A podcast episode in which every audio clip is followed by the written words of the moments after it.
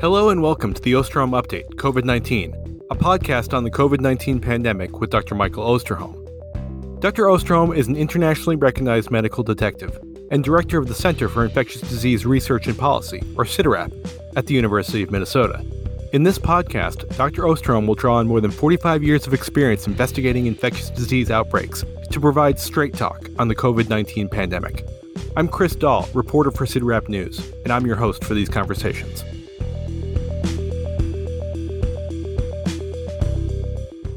Welcome back, everyone, to another episode of the Osterholm Update podcast. As we head into the fall with hopes that the worst of the pandemic is behind us, but uncertainty about what lies ahead, one of the questions that is on many people's minds is when to get the next booster shot of the updated COVID 19 vaccines. In a recent press briefing, White House COVID response coordinator Dr. Ashish Jha said, quote, Barring any new variant curveballs, for a large majority of Americans, we are moving to a point where a single annual COVID shot should provide a high degree of protection against serious illness all year. End quote. But when exactly is the best time to get the new booster? How much more protection will it offer than the original vaccine? And how certain are we that an annual shot will provide a high degree of protection against serious illness all year? These are some of the questions we'll try to answer on this September 15th episode of the podcast as we assess the state of the pandemic here in the US and around the world. We'll also talk about how COVID 19 has impacted the US labor force, give you an update on the monkeypox outbreak, and discuss the latest news on polio and share a beautiful place mission from one of our listeners. But before we get started, as always, we'll begin with Dr. Osterholm's opening comments and dedication. Thank you, Chris, and welcome back to all of you who are uh, part of the podcast family who uh, routinely uh, listen to these. And welcome to any of you who might be new to the podcast. I hope that we can provide you with information that you find useful and actionable, and even in some cases, comforting. At this point, it's fair to say that we're all looking forward to the day when these podcasts are no longer necessary, that there's ample evidence that what has happened is behind us. And so I, like you, look forward to that day. At the same time, uh, please know that we in the podcast team never take for granted one moment the opportunity to spend time with you. Uh, this has been a remarkable journey we've been on uh, together. Uh, we've learned a lot together. Uh, we've suffered a lot together, and we've dreamed a lot together. And so I, I want to never forget that and to thank all of you for, for that very point.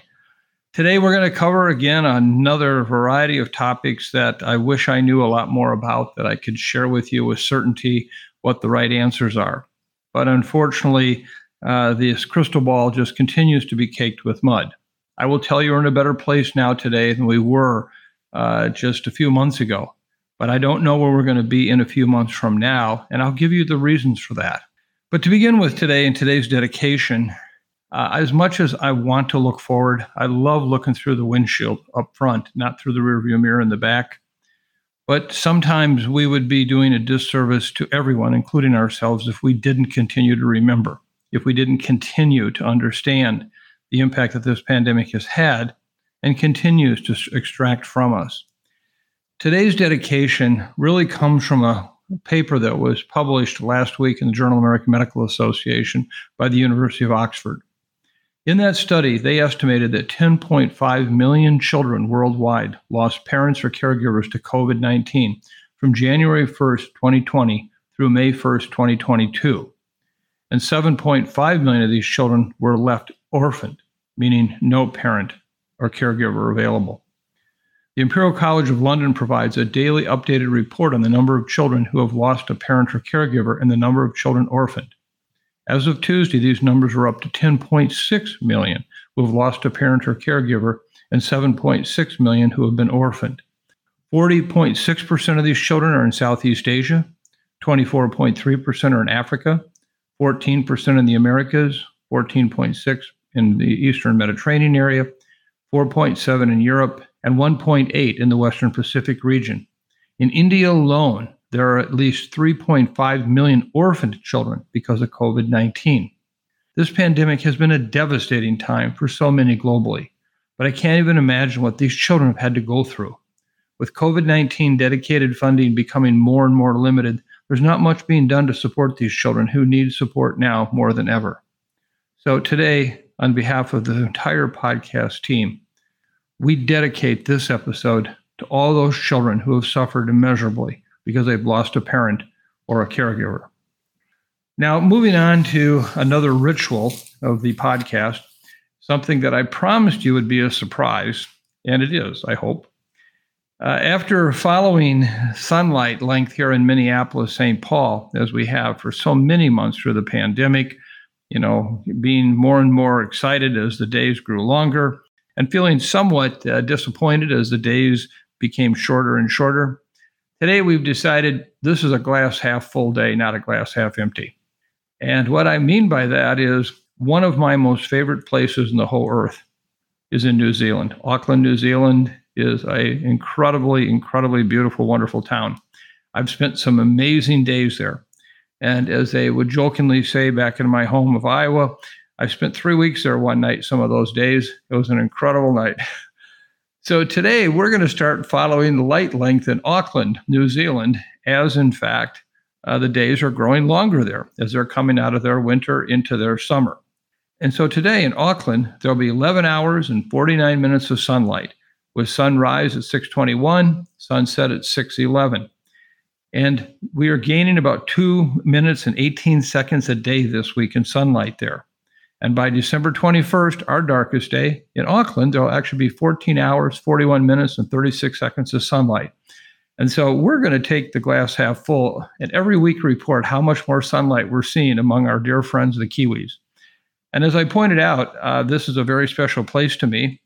Uh, one of the very most special times of my life was a day that uh, Fern, my partner, and I spent at the Occidental Belgian Beer House on 6 8 Vulcan Lane in Auckland and the friends we made there, which we continue to have today. Uh, so, to all of you, this is a shout out.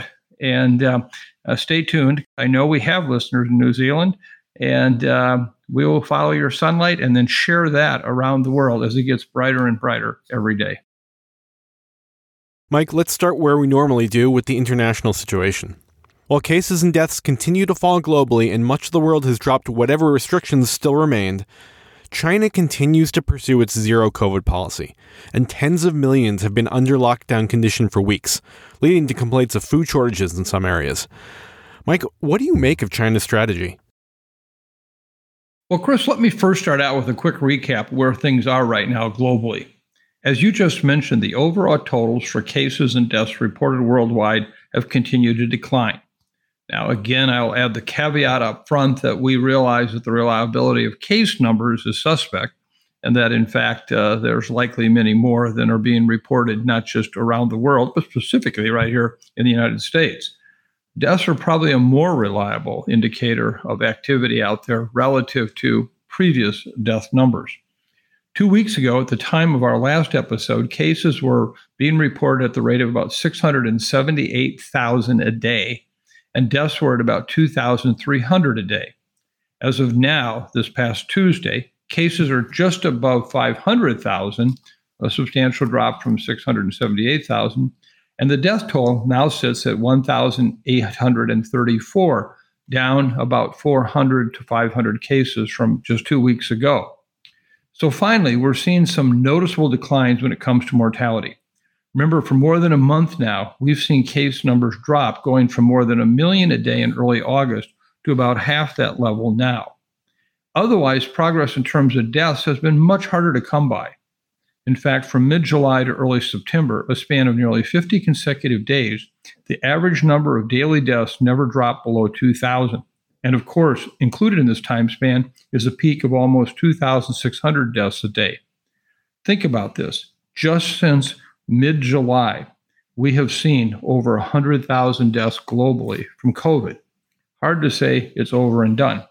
So, how should we be interpreting where we're at? Well, as always, I think it has to be realistic. And actually, I think several comments made during the WHO's press conference last Wednesday by Director General Tedros did a nice job capturing what the realistic perspective entails. Here's what he said The global decline in reported cases and deaths is continuing. This is very encouraging, but there is no guarantee these trends will persist. The most dangerous thing is to assume they will. The number of weekly reported deaths may have dropped by more than 80% since February, but even so, last week, one person died with COVID 19 every 44 seconds. Most of these deaths are avoidable. You might be tired of hearing me say the pandemic is not over, but I'll keep saying it until it is. The virus will not just fade away. So I actually completely agree with Tedros. And as I mentioned in the past, magically stumbling into a fairy tale ending doesn't seem at all likely. This is not as if we are experiencing a influenza pandemic where one day we'll just say we're back to seasonal flu status. We'll talk more about this later in the podcast. So, yes, let's feel encouraged about recent declines, but let's also keep things in perspective. And finally, let's not fall victim to the allure of simply assuming the road ahead of us will be free of any bumps or potholes. If you live in Minnesota and especially in the Twin Cities, you're probably no stranger to road construction. Now, as a driver, is it a pain to deal with? Oftentimes, yes. It is a cheap and quick process? Not typically, no. But imagine the alternative. Imagine a hands off approach where, even with the temperature changes, the rain, the ice, the snow, the plowing, the traffic, we just collectively come to the consensus that everything would work out. Well, maybe you'd get by, at least for a little while, but the odds are you'll eventually find yourself stuck in an oversized pothole. Same thing applies to COVID. I'm convinced of that. Minimizing its impact requires effort, it requires investment, it requires constant attention. Now, that being said, I really think there's a balance that needs to be struck with all of this. As you mentioned, Chris, in the lead into your question, most places have dropped any remaining COVID measures that might have been in place. And in some instances, everyone seems eager just to move on. Maybe funding is drying up, maybe programs are being dismantled. Either way, there are places that would like to believe that this is all in the past, and this is just wishful thinking. Again, I'll talk about this more later. However, on the complete opposite end of the spectrum is China, a country that's truly in a league of its own when it comes to the COVID response. Of course, the notion of zero COVID wasn't solely exclusive to China earlier in the pandemic. Places like Australia, New Zealand, Singapore, Taiwan, and others made major efforts to prevent introduction and transmission. In large part, these efforts were maintained until vaccines arrived and were distributed in the population. Otherwise, when Omicron arrived, we saw some of these places acknowledge that zero COVID was no longer a sustainable goal. Regardless, China's pursuit of this total containment hasn't wavered. Since very early on, I've seen this as a major mistake. As I've explained many times on this podcast and in my writings, I think they're continuing to play an unwinnable game of whack a mole. Each and every day, the virus makes an appearance there. Sometimes it's a single case in one province. Other times it's a cluster of cases in a city. Either way, the response is the same lock down the areas deemed at risk and test a lot. Of course, this approach brings with it a layer of unpredictability. As a resident, you might not know when or where you'll be facing restrictions. And while the absolute number of cases are minuscule for a country the size of China, the widespread distribution of these flare ups is resulting in a wide net of restrictions being cast in quite a few different areas. For example, on this past Tuesday, China reported a total of 915 cases in 17 provinces, three municipalities, and four autonomous regions. Again, in the grand scheme of things, 915 cases doesn't seem like a lot. However, they're in more than half of China's 31 provinces.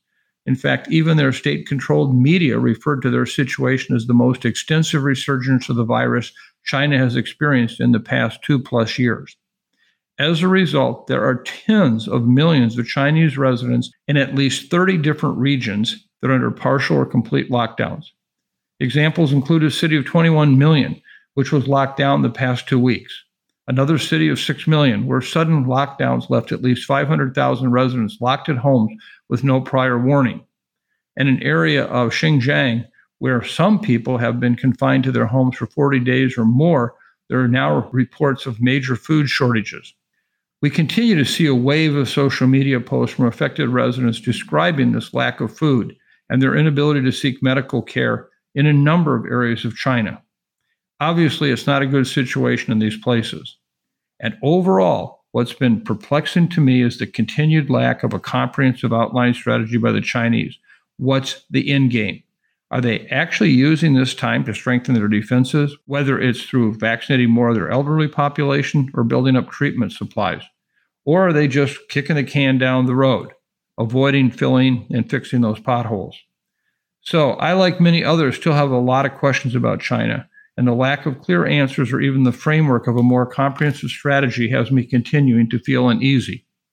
And of course, on a global basis, we have to understand the economic implications of any of these lockdowns in China with regard to the critical business supply chains that we so very much need worldwide. In summary, we're still in an international dance with this virus, and I'm not sure how that dance ends. If anyone tells you that they do know, be careful. As I've said time and time again, I'm sure they probably have a bridge to sell you too. Here in the US, nearly all COVID 19 markers continue to show downward trends as we come down from the high plane plateau we've been at for much of the last two months. But as the WHO Director General noted, we can't assume those trends will continue. So, Mike, is it inevitable that those markers will go up again as the weather starts getting colder and people start gathering indoors again? Well, Chris, I can answer this question quite succinctly. I don't know. And I believe no one knows. But as you mentioned, Chris, over the past several podcast episodes, we've discussed the High Plains Plateau situation, we're seeing in the current U.S. a plateau of cases only now starting to appear to come down to a quote unquote lower case elevation. Deaths are now 8% low over the past two weeks, with an average of 437 lives lost each day as of yesterday. Hospitalizations are down 10% and ICU numbers are down 8% over the past two weeks. This movement is in the right direction, but we still don't know what this all means. There are just no clues telling us what the virus will do next, whether with regard to new variants or subvariants, or what it means with regard to human waning immunity. However, we will continue to hear some public health figures saying that basically the pandemic is behind us. We just don't know. With the new boosters approved and some shots going into arms, people seem to be looking more and more into the future. We've heard of some people making long term predictions about the future of this virus and scheduling of vaccines, but simply there is no evidence informing these predictions. The past two winters have brought along surges in cases, hospitalizations, and deaths, but the trends leading up to these surges were nothing like the high plateau we've just seen. And we don't know what variant will come next. Wastewater data indicates that COVID 19 concentrations across the country are slightly increasing, staying the same, and in some areas slightly reduced. It's far too soon to make a prediction about this winter. But let me just share with you where I think the country is, not where the virus is, but where the country is. There was the results of a very important survey released this past week, which gives us a sense of where Americans are with regard to the COVID pandemic. These data came from the Axios Ipsos Coronavirus Index study, which has been tracking the activity and the beliefs of Americans throughout the duration of the pandemic. And of note, this particular survey data, which had been routinely updated, has now been noted that as of this past week, this is the final regularly scheduled installment of this index, which says they're done with it at Axios Ipsos. And this began back in mid March of 2020. So, right there, that should tell you something about the signal of what they believe is the current status. The latest results from their survey finds a country that is largely, though not completely, moved on from the pandemic. As they quote, the perceived risk the virus poses in Americans' minds has steadily declined since the Omicron surge in the winter of 2022 and Americans have continued to engage in out of home behaviors despite cases rising in the beginning of the summer. If you look at their very specific data, they found that while most Americans say they believe there is still a possibility of them catching COVID, their perceived risk of contracting the virus continues to decline. Many indicate they have already returned to their normal pre COVID lives. The share of Americans who report being concerned about COVID 19, 57%, is among the lowest captured throughout the entire pandemic. If you look at other data from the survey, it's clear that Americans now are in a holding pattern on mask use, with many choosing not to wear them regularly when leaving home. Of course, there was no clarification of what kind of mask. That said, Americans do report wearing masks in different rates depending on what they are doing out of the home. For those who do report wearing masks regularly, some feel self conscious. The share of Americans who report occasionally or never wearing a mask outside their home has remained constant since June. Around 63% report not wearing or very rarely wearing a mask. It surely is higher than it was during the height of the Omicron wave in mid January, when only 27% of the population indicated they did not wear a mask. If we look, fewer report wearing masks at all times or sometimes on a public transportation and a ride share, only 39%. Finally, the lowest share of Americans report wearing masks at all times or sometimes are in grocery stores, 33% of the time, and when walking into a restaurant to dine indoors, only 27% of the time. The bottom line message here is we have moved on. The country is over with this pandemic. Yet I just shared with you today that we're still looking at 430 to 450 deaths a day at a time where, had this occurred two years ago, it would have been a house on fire moment. Let me just conclude this section, Chris, in terms of giving some perspective is, as I said, my initial answer, I don't know where we're going with this, but we're beginning to track some movement right now within the variant subvariants of COVID that are at least, if nothing else, intriguing, curious, and in some cases concerning we have not seen anything that has appeared to bump off BA5, which would say that this is what we've been seeing. This is why we have this plateau. It's kind of in a steady state situation with some downward trend. But now we're beginning to see some new activity with another subvariant. Originally, BA 2.75 was thought that it might be an important new competitor against BA5. However, even though in India it appeared that it took off with some uh, extensive energy, we haven't seen it really move. But now we're seeing a, an additional new subvariant, BA 2.75.2, which actually does have some very concerning activity and very well may be uh, what will replace uh, BA5. Will it win out or not? I don't know. If you talk to many of the viral geneticists, the people who are tracking this, uh, there's some mixed feelings about it, but many are very concerned that this may be the new variant coming. And as I will talk about later, we not only have the intersection of dealing with new virus variants coming down the pike, but we're also going to deal with the issue of waning immunity in humans. Could this be the perfect storm collision course for at least major increased activity. Not saying we're going back to the big peaks that we had with uh, Alpha, Delta, and Omicron, but that it surely could change the game for where we're at right now. So, as I conclude this right now, I wish I could give you more conclusive information to say yes, no, this is where we're going. I can't. Just know the virus is not done with us yet. The sublineage data is telling us that. The number of deaths continue to be a real challenge. But as you saw f- from the data on human behavior, we're done with the pandemic. So we'll see where this takes us over the weeks ahead. It's going to be quite a ride. I'm quite convinced of that.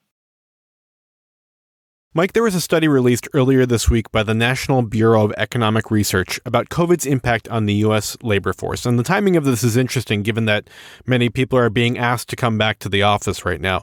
So, what can you tell us about that study?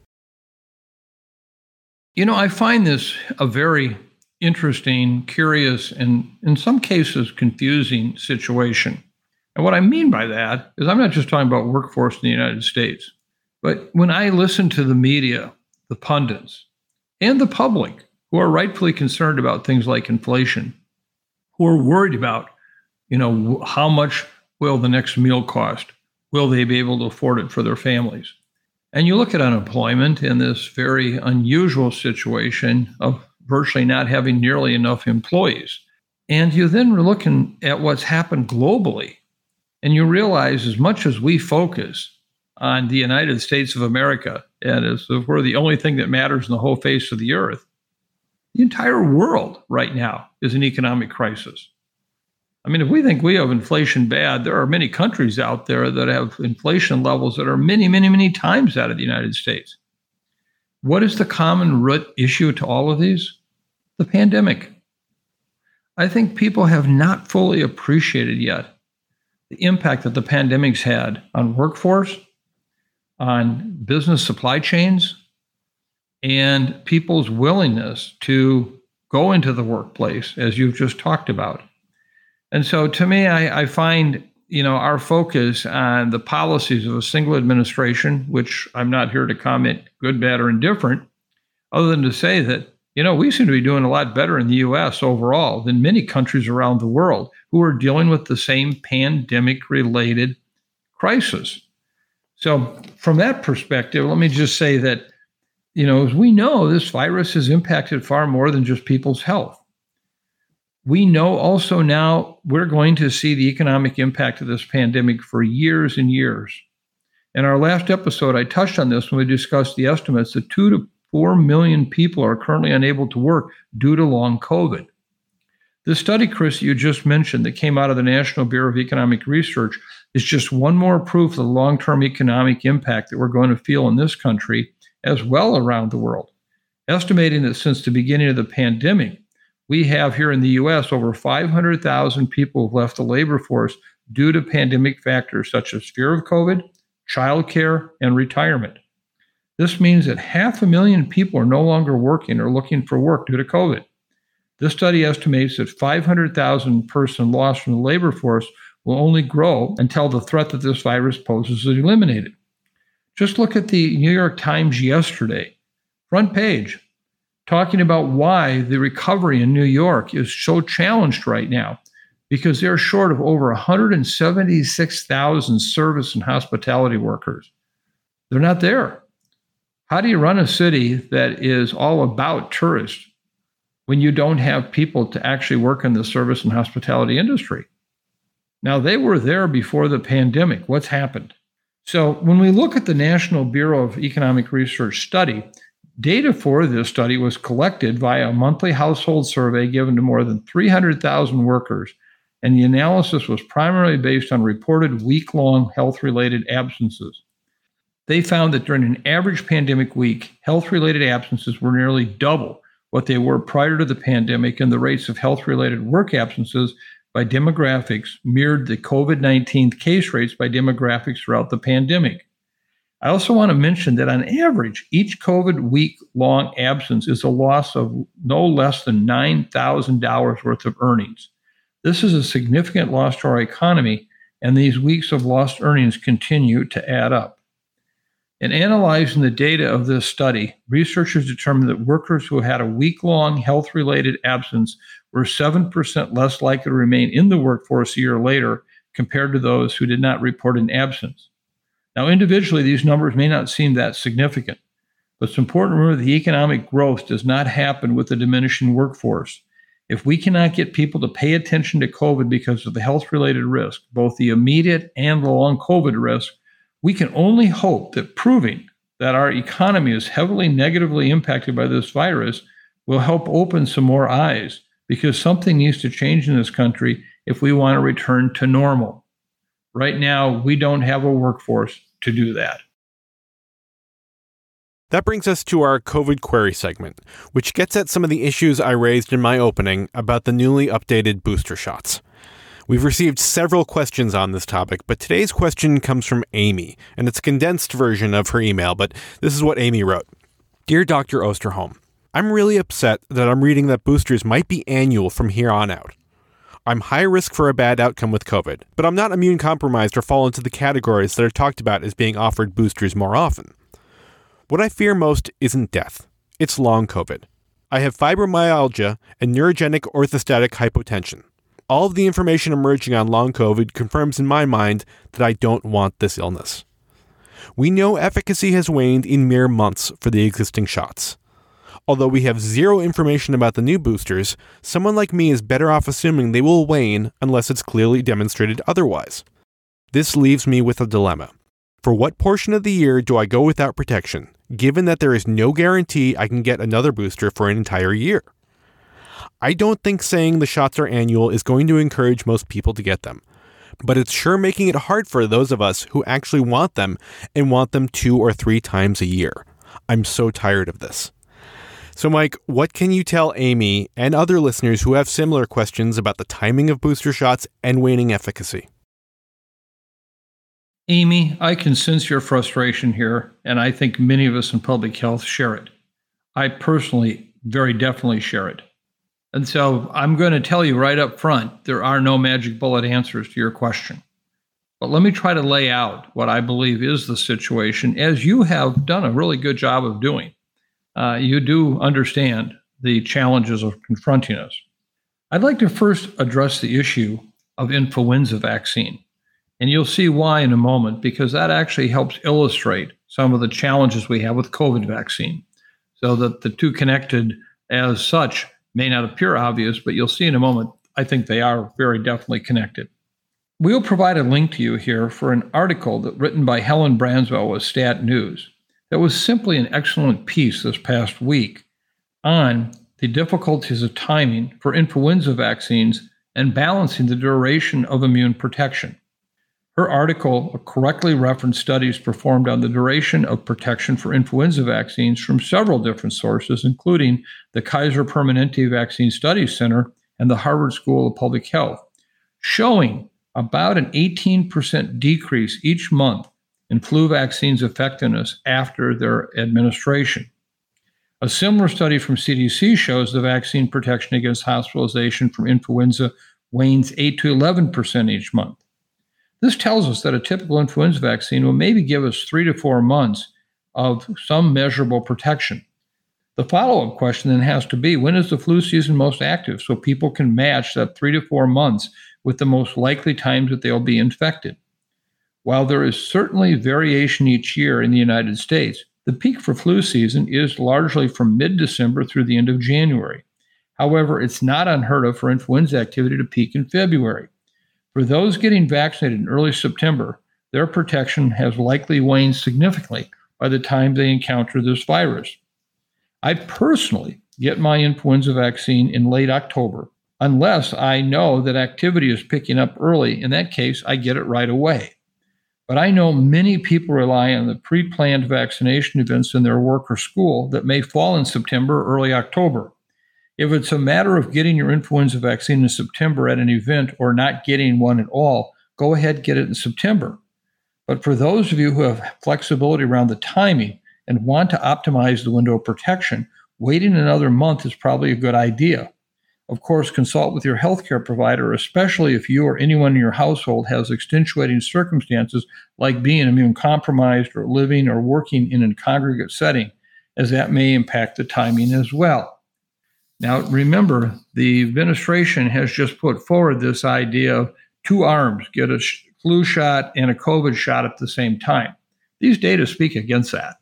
And I think that that was an unfortunate, I call unforced error where they should have really looked more closely at the recommendations around influenza and not have been inconsistent about the fact with waning immunity.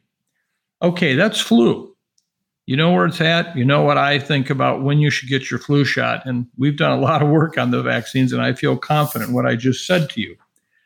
So now let's bring it back to COVID boosters and the question of how long we may have protection from each dose, which is exactly, Amy, what you were going towards you know, when and how do I get it relative to giving me long term protection? Remember, this is also the same guy you've heard me say over and over again we can't boost our way out of this pandemic. We just can't.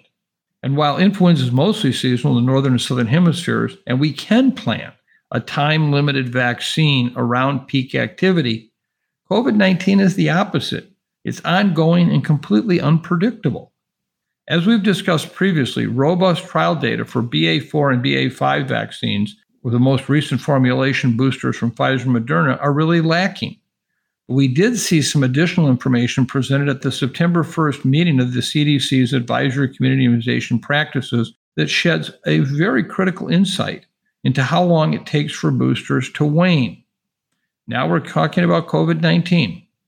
CDC presented data from the Vision Network, which includes electronic health record data across 10 different states. Researchers assessed vaccine efficacy against hospitalization, comparing factors such as age, number of doses received, number of days since last dose of vaccine, and the dominant variant during the study period. I will have to say that this was a very well done study, as well as can be done given the kinds of health record collection we have today. Considering the current time period when BA4 and BA5 are dominant, for immunocompetent adults, meaning people who are 18 years of age and older, not just the oldest, and for people who did not have any identified underlying immune compromised condition. With three doses of vaccine, their protection against hospitalization was close to 50% near the time of their recent dose. However, after three months, they had approximately 35% protection against hospitalization, a 15% point drop. Preliminary data for adults over age 50 with four doses show approximately 60% protection near the time of their vaccination, but dropping about five percentage points after 60 days. None of these data looked at the issue of those who are over 50 or over 65 or immune compromised, which we surely can assume that the data aren't nearly as good for those groups as they were for looking at all those 18 and older and immune competent. So, this should give you real pause to think about the fact that we will be seeing waning immunity. Imagine at this point now, if I tell somebody, if you are fully vaccinated with four doses of vaccine, now this is before the BA4, BA5 doses administered, but if you have four doses of vaccine on board and at roughly 100 days out, only 56% of you are protected against hospitalization, that's a challenge. I think there are really two important things to note here.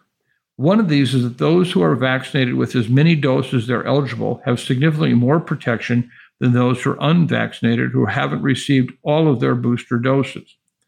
Two is that there is evidence of considerable waning of immunity after three months of vaccination. What this tells me is that vaccination is an important tool. Boosters are providing some time limited protection, especially in older populations against severe disease and death but this is not a long term strategy. The protection from these doses wanes quickly, and as much as I wish it was, COVID 19 isn't going away in the next three months.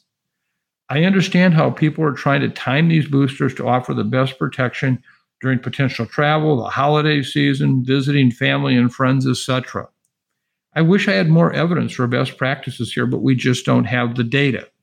And I believe, unfortunately, our government, as well as many others around the world, have just moved on. They want you to believe that this is now a seasonal coronavirus infection, seasonal influenza infection, and we're going to handle the two the same way. And I just don't think that's the case. I don't think that's going to work. So we'll have to see.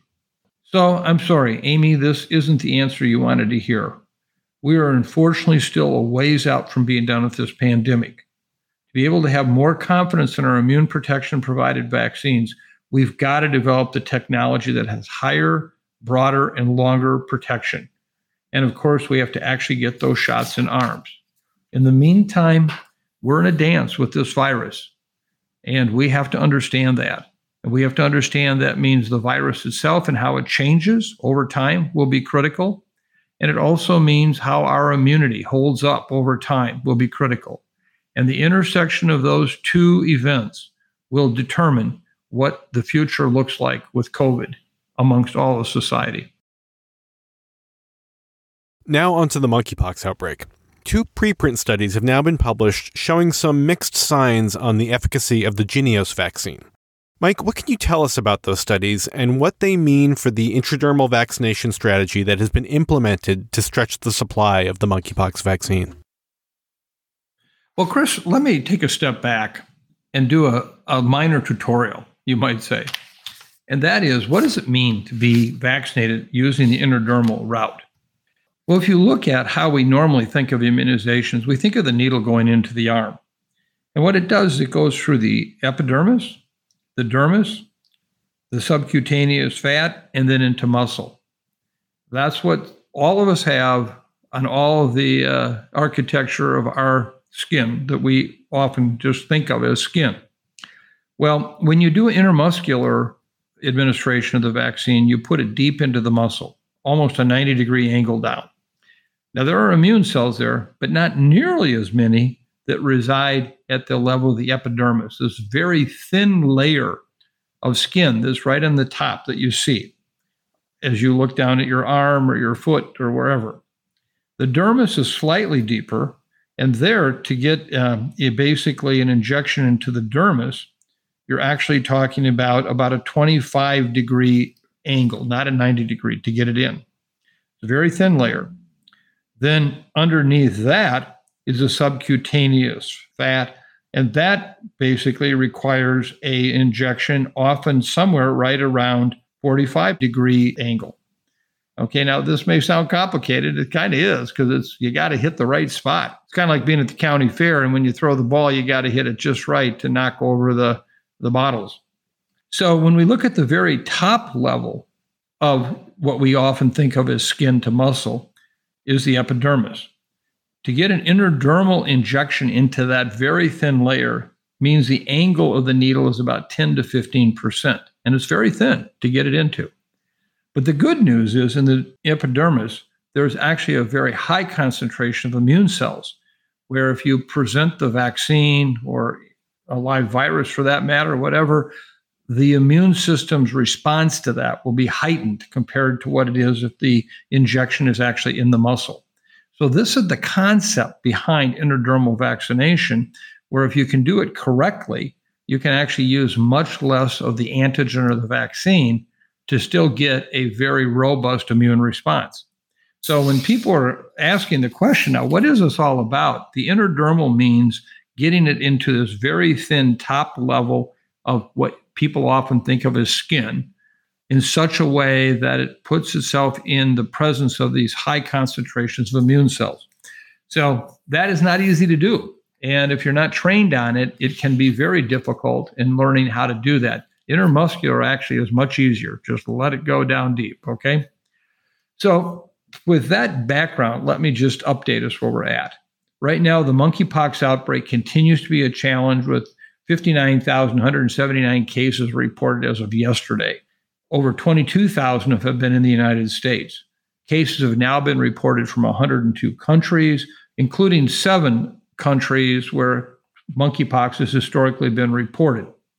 The Jynneos vaccine is a critical tool in helping us fight this virus, but it's not perfect, especially when used differently as directed. Two preprint studies that looked at the subcutaneous administration of the vaccine showed somewhat mixed results on immune response. Now, again, this is not intradermal. This is that next layer down. Okay, this is actually below the epidermis, below the dermis, and now into the subcutaneous uh, area. The first study, published in September 1st, looked at antibody responses four weeks after first and second doses of the Jynneos vaccine.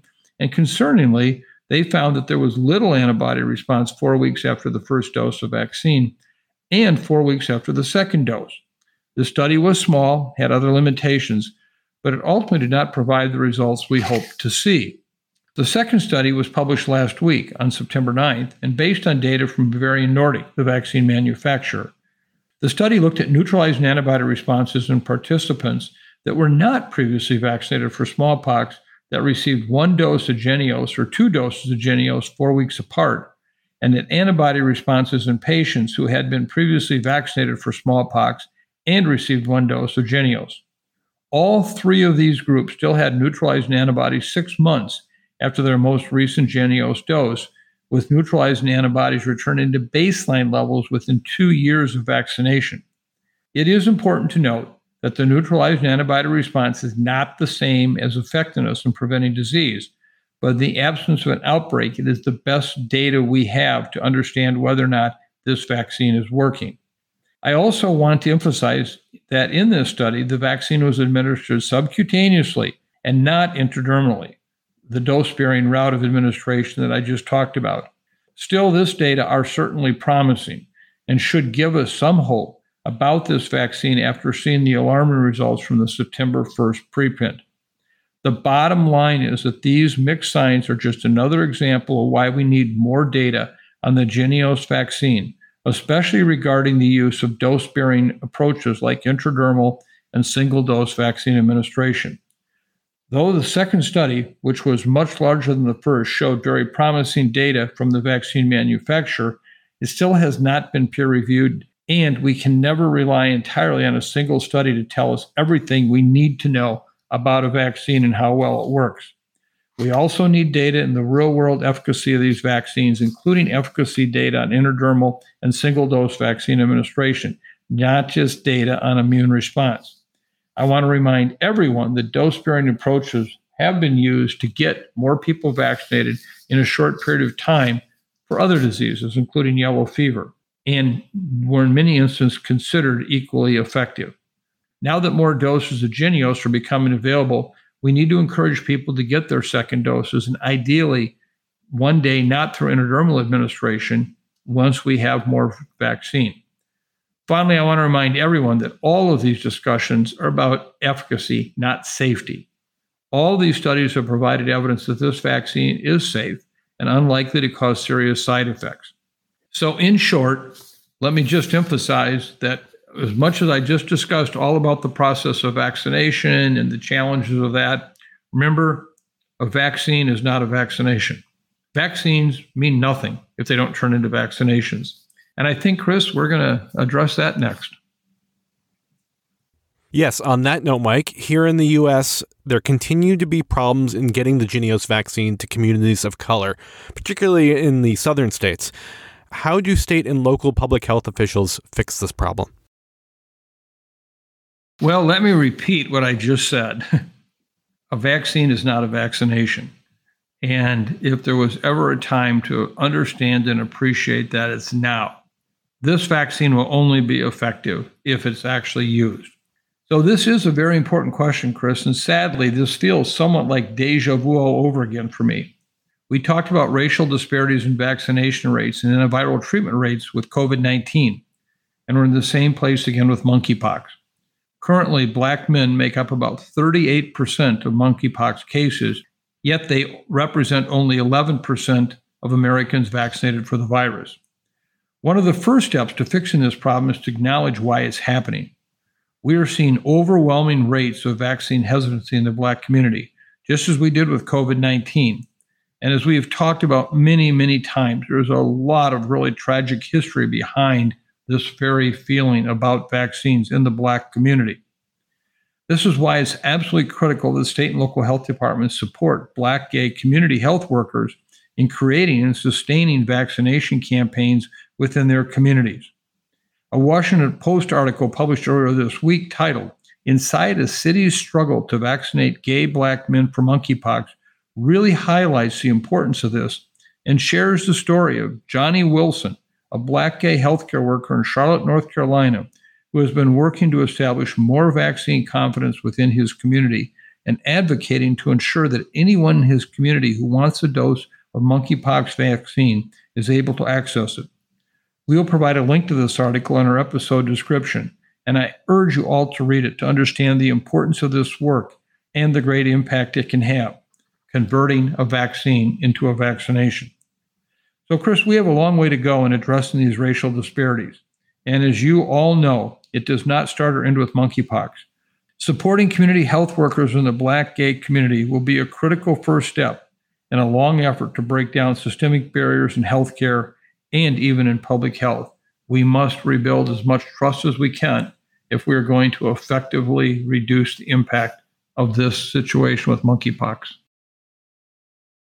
Earlier this week, the CDC announced that because of the polio viruses recently found in New York, the case of paralytic polio, and the positive samples in wastewater from four counties, that the U.S. has been added to the WHO's list of countries with circulating vaccine derived poliovirus. So, Mike, first, just your reaction to that news. But secondly, does this mean that we could expect to see more polio cases?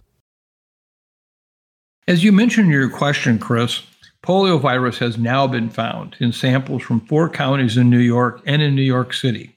In total, 57 samples of concern have been detected from wastewater in those locations, 50 of which are genetically linked to the paralytic polio case that was reported just a few months ago. The fact that we are finding these positive samples in more and more counties suggests that the transmission of the virus is continuing to occur. This is not surprising, as three of the counties where polio virus has been detected, Rockland, Orange, and Sullivan counties, have polio vaccination rates of around 60%, much lower than the state's vaccination rate of 79%. Many zip codes within these three counties have lower vaccination rates, the lowest in an Orange County zip code, where just 15% of the children are vaccinated for polio. Since most cases of polio are asymptomatic or cause only mild flu like illness, it's very difficult to say how much transmission is occurring. All of the polio samples in New York wastewater have contained either vaccine derived polio virus type 2 or a variant of this vaccine derived strain. About one in every 1,900 polio type 2 infections results in paralysis. So it's not surprising that we've not seen a widespread outbreak of polio cases to date. That said, if polio virus continues to circulate, we should expect to see a number of new cases. And while one in every 1,900 polio cases may not seem like enough to warrant a state of emergency declaration, I want to put this number in perspective. There are nearly 2.6 million children over age two in New York State, and 21% of them are not vaccinated for polio. If even half of these unvaccinated children were to contract the virus, we would expect to see over 140 cases of paralytic polio. And if half the children under two were not able to be fully vaccinated due to their age also get infected, that'd be an additional 120 expected cases. Again, if just half of all the children in New York State that are not fully vaccinated against polio contracted this virus, we could expect to see up to 260 cases of paralytic polio reported. And that's just in children. We would certainly expect to see a lot of adult cases as well, just as the original case reported here in this situation in New York was a young adult. Luckily, we have no reason to believe that the current transmission levels are even close to the levels where half of susceptible individuals would get infected. Individuals who are already vaccinated are like rods in a reaction. When in fact they're inserted, they slow down the transmission.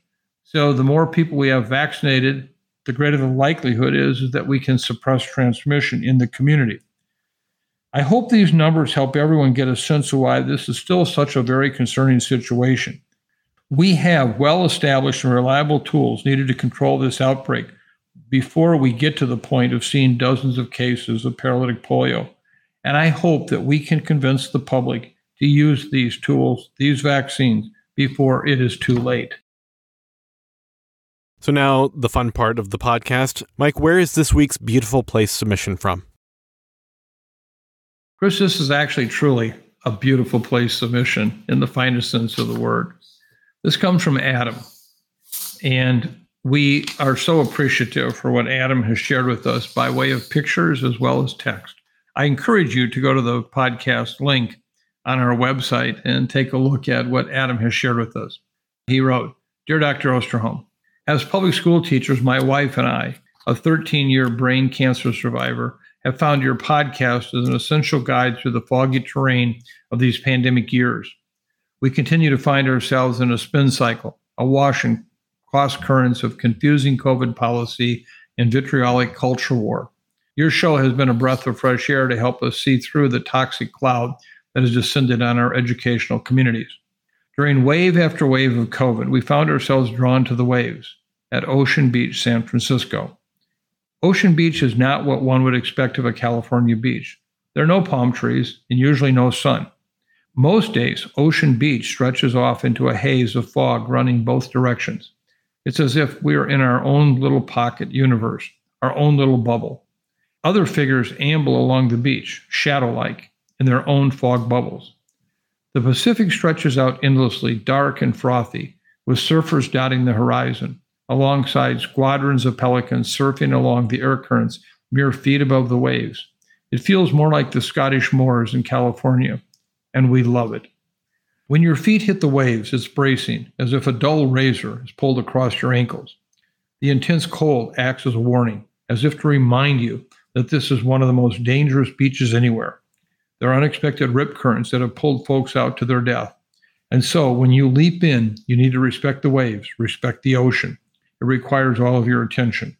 When you dive in, when your whole body is submerged the first time, it's like a cold lightning bolt strikes. All other thoughts, feelings, worries, and what ifs, they disappear into the breaks, into the Pacific, and all that's left is the present moment.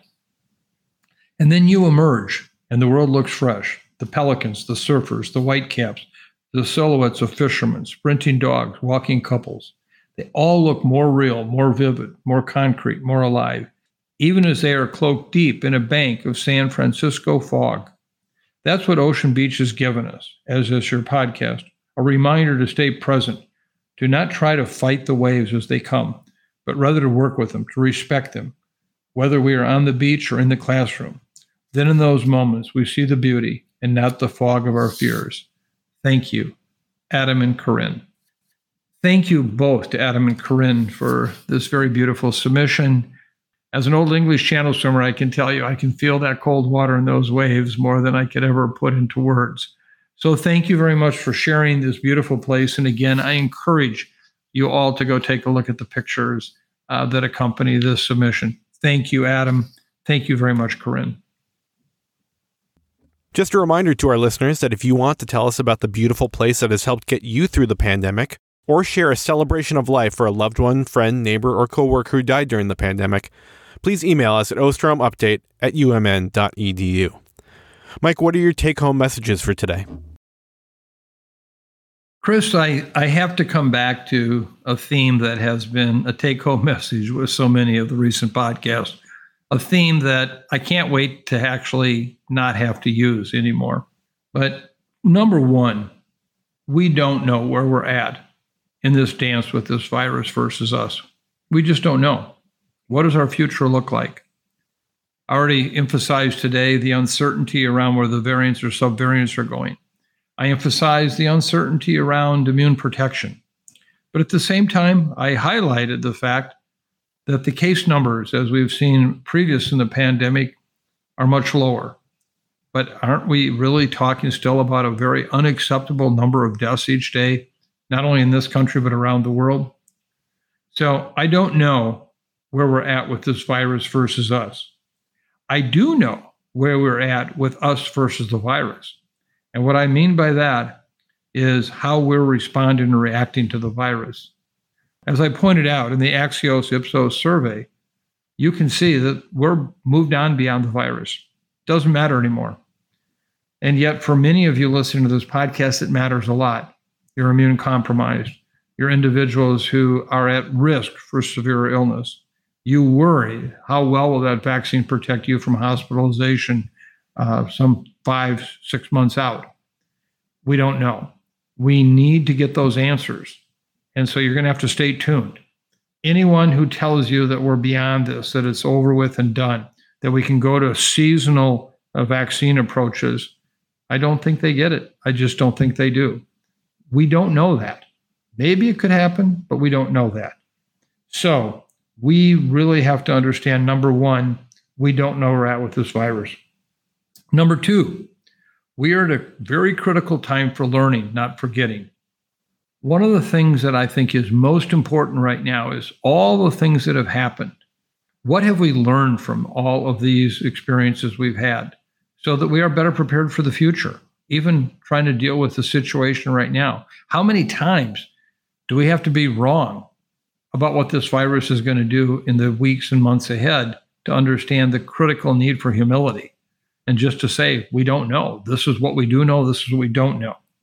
So we want so badly to move forward. Oh, boy, do I want to move forward so badly. But we have to acknowledge we can't at this point with what we know. And finally, we will recover. But we're going to have some rocky roads ahead. We have to be prepared for that. Whether it's monkeypox, polio, antibiotic resistance, I can go through the laundry list we can't forget, as we talked about in previous episodes, the impact that this virus has had. Whether we look at life expectancy, we look at what it's done to the workforce.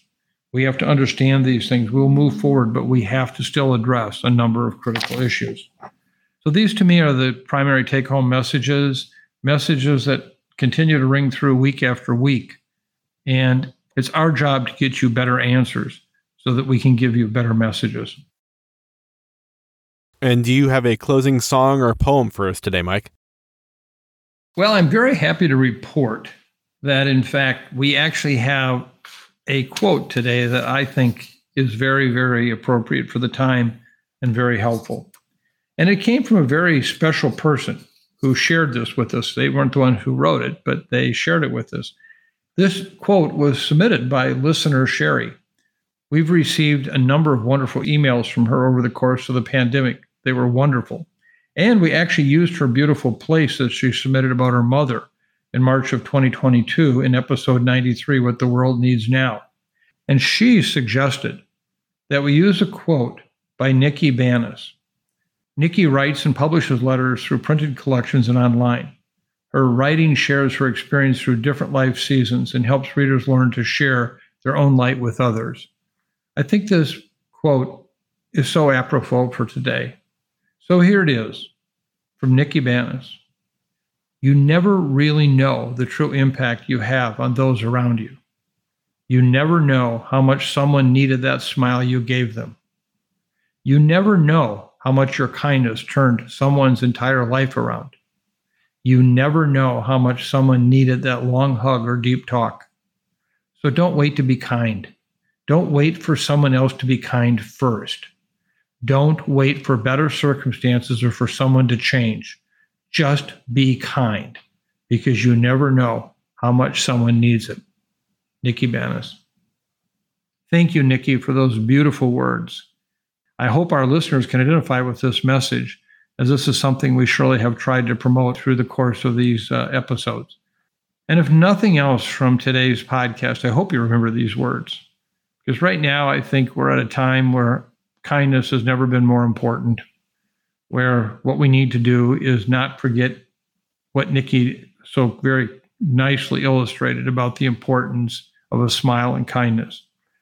I want to thank all the listeners uh, today. Uh, I want to acknowledge for many of you who are experiencing long COVID how challenging this is for those of you that continue to try to protect yourself from getting infected because your underlying health status, how challenging that is, and how I wish we had better information. Amy, I I feel like I just mungled that question with you because of the fact I couldn't give you the answer that you wanted, I wanted, everyone wanted.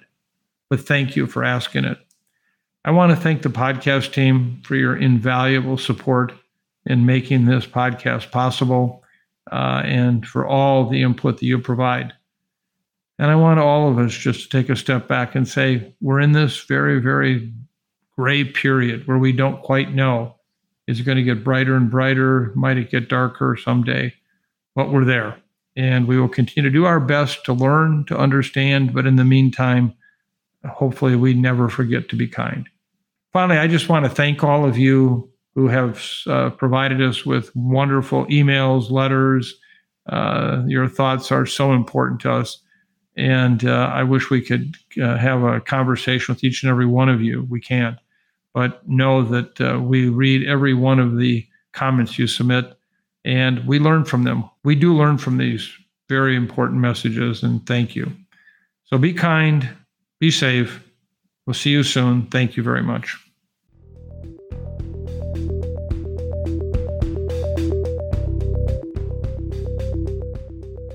Thanks for listening to this week's episode of the Osterholm Update.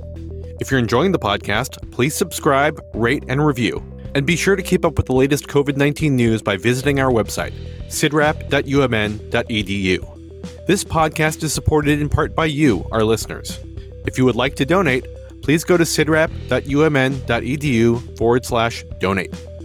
The Osterholm Update is produced by Corey Anderson, Meredith Arpey, Elise Holmes, Sydney Redepenning, and Angela Ulrich.